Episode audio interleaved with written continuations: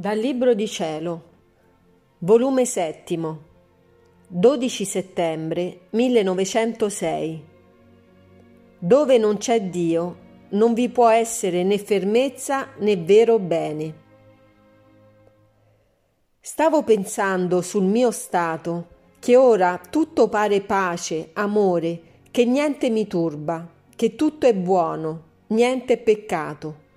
Dicevo fra me stessa, che sarà se nel punto della mia morte si muterà la scena e vedrò il rovescio di questo, cioè che tutte le cose mi turberanno e tutto ciò che ho fatto sarà stato una catena di mali?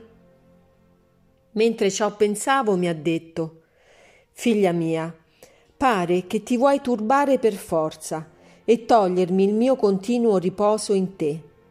Credi tu che è cosa tua la pazienza, la costanza, la pace di questo tuo stato, oppure frutto e grazia di chi abita in te?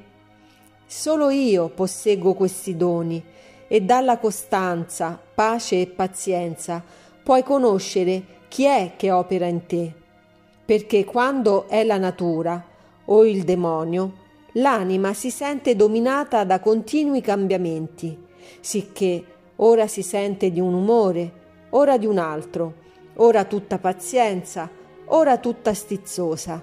Insomma, la poverina è sbattuta come una canna da un vento gagliardo. Ah, figlia mia, dove non c'è Dio non vi può essere né fermezza né vero bene.